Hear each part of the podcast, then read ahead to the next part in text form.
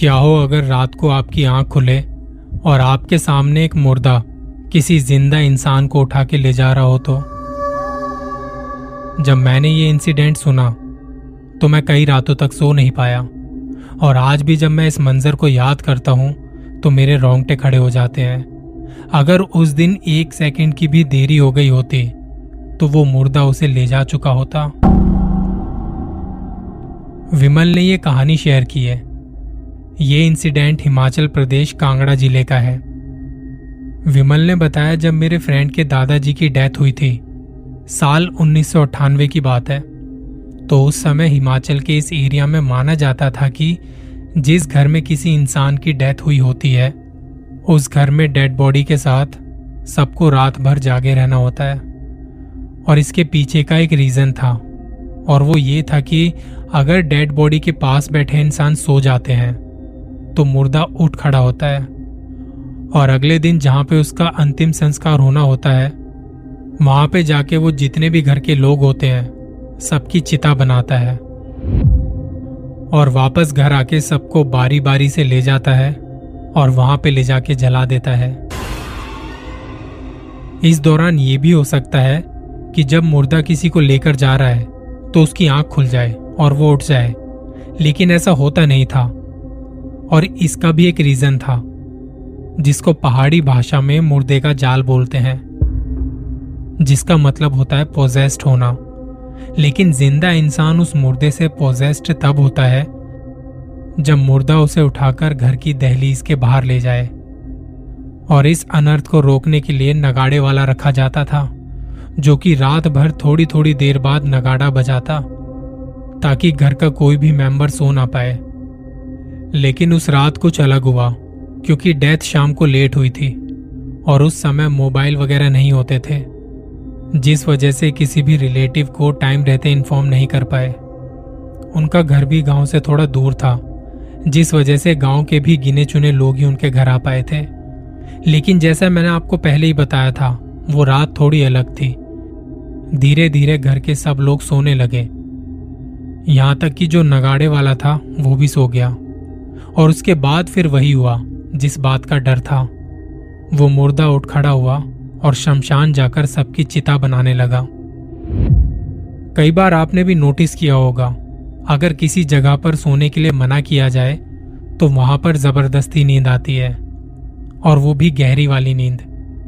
तो अगर विमल की माने तो उस रात उनके साथ भी ऐसा शुरू हो चुका था, और वो सारे के सारे गहरी नींद में सो चुके थे। तब वो मुर्दा सबकी चिता बनाकर घर वापस भी आ गया।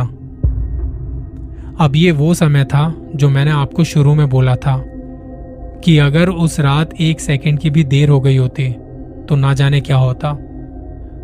उस मुर्दे ने घर आते ही सबसे पहले अपने छोटे बेटे को कंधे पर उठाया और घर की दहलीज की तरफ़ चल दिया।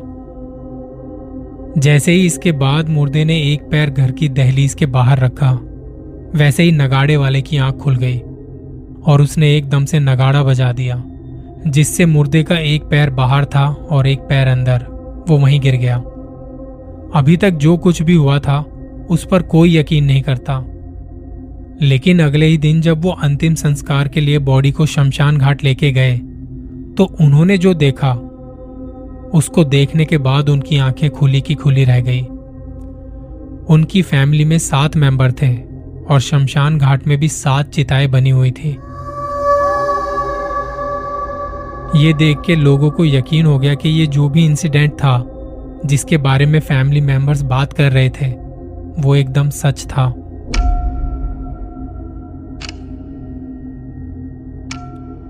कहानी में आगे बढ़ने से पहले एक डिस्क्लेमर ये स्टोरी सुनते वक्त काफ़ी सारी चीज़ें आपके साथ भी हो सकती हैं तो जल्दी से ऊपर वाले को याद कर लें। और एक बार अपने आसपास भी देख लें, कोई है तो नहीं जिसकी नज़र आप पर है। यहाँ पर मैं आपकी भेजी गई कहानियाँ भी शेयर करता हूँ। तो अगर आपके पास भी कोई कहानी है तो मुझसे शेयर कर सकते हैं। बाकी की डिटेल्स आपको डिस्क्रिप्शन में मिल जाएँगी। आज की दूसरी कहानी सौरभ ने दिल्ली से भेजी है।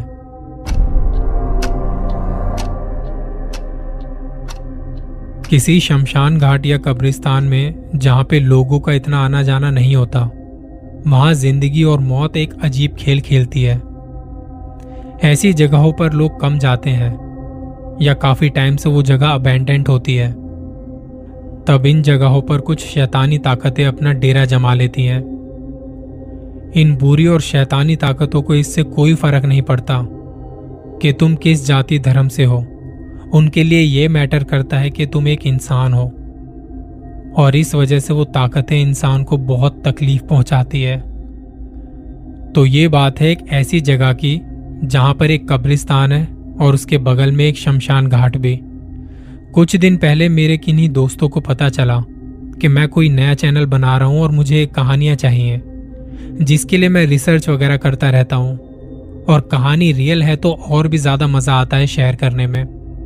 तो इसी सिलसिले में मेरे एक दोस्त ने मुझे मिलने के लिए बुलाया। मैंने कहा, तेरे घर पे आऊँ या बाहर कहीं मिलना है? उसने कहा, बाहर मिलते हैं। मैं तुझे एक बंदे से मिलवाऊँगा। उसके ये कहते ही मुझे पता लग गया था कि कोई कहानी मुझे मिलने वाली है। उसने घर के पास एक छोटे से ढाबे पर बुलाया। मैं शाम के वक्त गया तो वो मेरा पहले से ही इंतज़ार कर रहा था। वहाँ बैठ के हमने चाय और पराठे का ऑर्डर दिया। और फिर एक बंदा और आया, जिसके बारे में दोस्त ने कहा था। वो भी आके हमारे पास बैठ गया। उसका नाम मनोज था, जो हमसे काफ़ी बड़ा था उम्र में। मनोज हल्द्वानी उत्तराखंड का रहने वाला है। उसको देखते ही मैं थोड़ा हिलसा गया।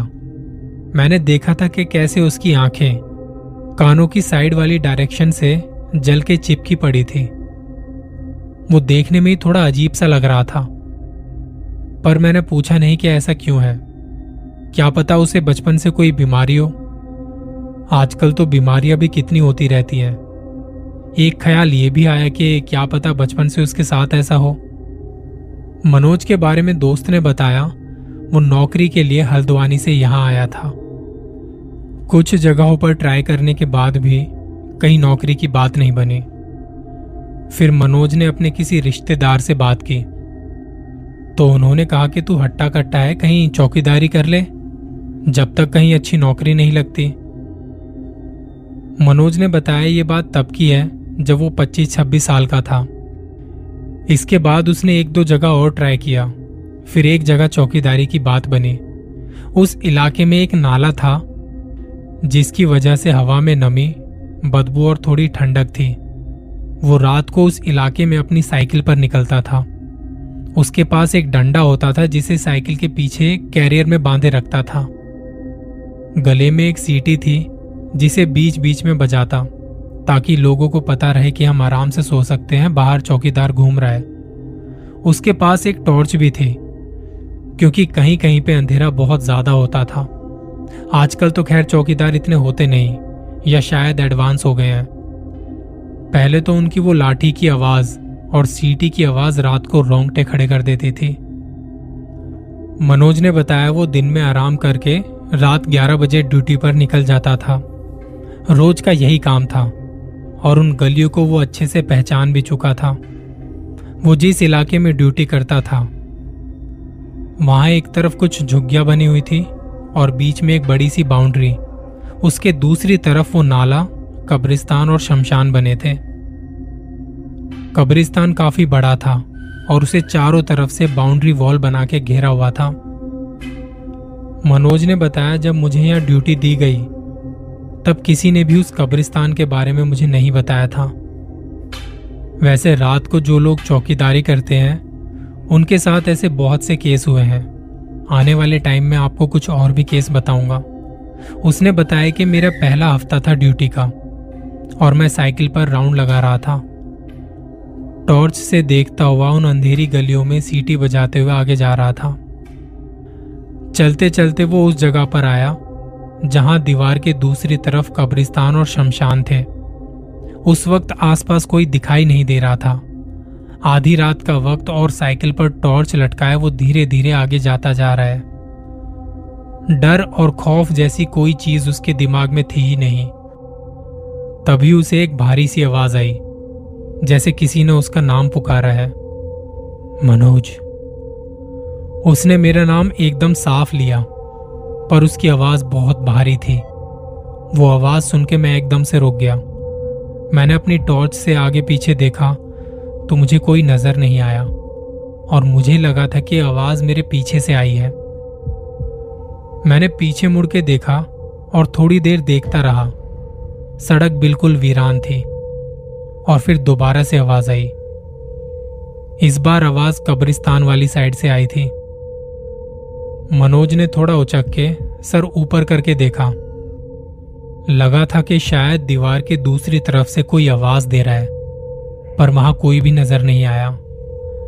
फिर वापस से अपनी साइकिल पर बैठा कि मनोज नाम से तो कई सारे लोग हो सकते हैं। हो सकता है किसी और मनोज को कोई आवाज़ दे रहा हो। उस रात पहली बार उसे ऐसा लगा था। और फिर ठीक इसके दो दिन बाद दोबारा से ऐसा हुआ। अच्छा यहाँ एक बात और। दीवार के इस साइड से पता नहीं चलता था कि कब्रिस्तान का एरिया कौन सा है और शमशान का एरिया कौन सा है। शमशान बहुत थोड़ी ज़मीन पर बना था और कब्रिस्तान काफ़ी फैला हुआ था। आप दीवार से थोड़ा उचक के देखते हैं तो आपको शमशान की छत नज़र आती है। तब पता चलता है कि शमशान की ज़मीन कौन सी और कब्रिस्तान की कौन सी। मनोज ने बताया उसके सीधे हाथ की तरफ़ शमशान था और उन्हें फिर से वही भारी सी आवाज़ सुनाई दी। मनोज मनोज मनोज। वो भारी सी आवाज़ तीन बार सुनाई दी थी। उसने आसपास देखा तो कोई नज़र नहीं आया। यहाँ वहाँ देख के वो वापस से साइकिल चलाने के लिए सीट पर बैठा।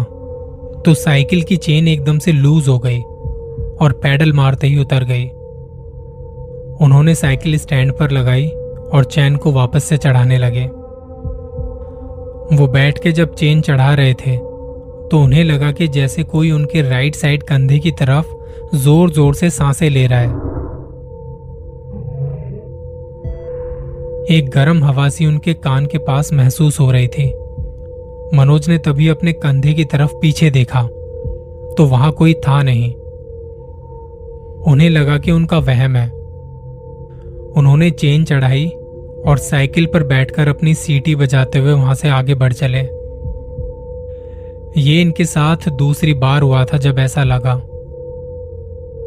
इस बात के अगले दिन, आधी रात के वक्त जब मनोज ड्यूटी पर था तो फिर से किसी ने आवाज़ दी और उन्हें लगा कि कोई मुझे परेशान कर रहा है, जो जानबूझकर ऐसा कर रहा है। वो अपना नाम सुनते ही रुक गए और साइकिल से पीछे की तरफ़ आवाज़ लगाई, कौन है? इस वक्त कोई जवाब नहीं आया। मनोज यहाँ वहाँ देख रहा था। अंधेरी सड़क पे कहीं कोई हल्की सी रोशनी थी। इसके अलावा चारों तरफ़ बड़ी सुनसानियत और खामोशी। थोड़ा रुक के मैं आगे बढ़ चला और मैं अब चौकन्ना था पूरे ध्यान से आगे पीछे देखते हुए जा रहा था और वही आवाज़ फिर से आई पर इस बार किसी ने मेरा नाम नहीं पुकारा। इस बार किसी ने कहा आगे से इस रास्ते पर दोबारा मत आना। ये सुन मनोज थोड़ी हल्की आवाज़ में कहने लगा मेरा तो काम है यहाँ देखना। और फिर से आवाज़ आई। इस रास्ते पर दोबारा मत आना। मनोज उस आवाज़ को सुन कुछ बड़बड़ाता हुआ आगे बढ़ चला। उन्होंने बताया कि इस रास्ते पर रोज का आना जाना नहीं हो पाता था क्योंकि एक रात में पूरे इलाके को कवर करना थोड़ा मुश्किल था। अब ये वाली रात भी निकल गई। फिर अगले दो दिन बाद वापस से उस सड़क से गुजरने की बारी आई। और उनके दिमाग में ये वाली बात थी, जब वो शमशान वाली साइड से गुजर रहे थे। तो उन्हें यकीन था कि वो आवाज़ आज फिर से आएगी। मनोज ने बताया वो अपनी साइकिल चलाते हुए दीवार से उस तरफ़ झांकने की कोशिश कर रहे थे। अभी ये सारी चीज़ चल ही रही थी कि उसकी नज़र सामने सड़क पर जाती है। वहाँ सड़क के बीचों बीच बहुत ही लंबे कद में कोई खड़ा था। उसकी हाइट नॉर्मल इंसानों से काफ़ी बड़ी थी। उसने कोई कपड़ा नहीं पहना हुआ था। उसके शरीर पर बाल ही बाल थे। उसका चेहरा ऐसे जैसे जंगली सुअर। बड़े बड़े दांत थे उसके। वो खड़ा मनोज को बोलता है मैंने तुझे मना किया था इस रास्ते पर मत आना। मनोज उसे देख रहा है। और वो मनोज को देख रहा है। उसे कुछ समझ नहीं आता कि ये है कौन। इतने में उसकी साइकिल खुद ब खुद चलती हुई उसी की तरफ़ जा रही है। वो ब्रेक मारने के बाद भी नहीं रुक रही। उस वक्त ऐसा लग रहा था जैसे मेरी मौत मेरे सामने खड़ी है। मुझे लगा कि अब मैं मर जाऊँगा। साइकिल चलते चलते उसके पास आ पहुँची और बिल्कुल उसके सामने जाके रुक गई। तुझे मना किया था इस रास्ते पर मत आना। उसमें से बहुत बदबू आ रही थी जैसे नाले से निकल के बाहर आ गया हो। उसकी आँखों में चमक थी। चेहरे पर बाल ही बाल थे जिसमें से कुछ चिपचिपा पानी टपक रहा था। मनोज बताता कि मैं उसे ऊपर की तरफ़ देख रहा था और वो गर्दन नीचे करके मुझे कह रहा था मैंने तुझे मना किया था तू यहाँ से मत गुजरना। तो यहाँ पे दिखाई दिया। उस वक्त मनोज की हालत खराब हो गई। वो गुस्से में अपनी चमकती हुई आँखों से मुझे देख रहा है। उसकी चमक से मेरी आँखों में जलन होने लगी। मैं अपनी आँखों को मसलने लगा और इतने में वो वहाँ से गायब हो गया। उसके गायब होते ही मैं जल्दी से साइकिल को आगे चला के ले गया। तो आँखों में और भी ज़्यादा जलन होने लगी। मनोज जल्दी से अपने घर की तरफ़ गया और अपने पड़ोसियों को बताया कि ऐसा ऐसा मुझे लग रहा है। वो लोग उसे पास के अस्पताल में लेके गए। डॉक्टर ने देखा तो उसकी आँखें बड़ी अजीब तरह से चिपक रही थी, जैसे आँखों के कॉर्नर को किसी ने जला दिया है और उसका मांस आपस में चिपक गया हो। अभी भी उसकी आँखें कॉर्नर से जली हुई, चिपकी हुई पड़ी हैं। मनोज को नहीं पता वो कौन था। पर जो भी था बड़ा खौफनाक और डरावना था। चौकीदारी करना बिल्कुल भी आसान काम नहीं है। रात को एक बार निकलो तो हालत खराब हो जाती है। ये थी आज की दो कहानियाँ। जल्दी मिलेंगे किसी नई कहानी के साथ। बस दुआओं में याद रखना।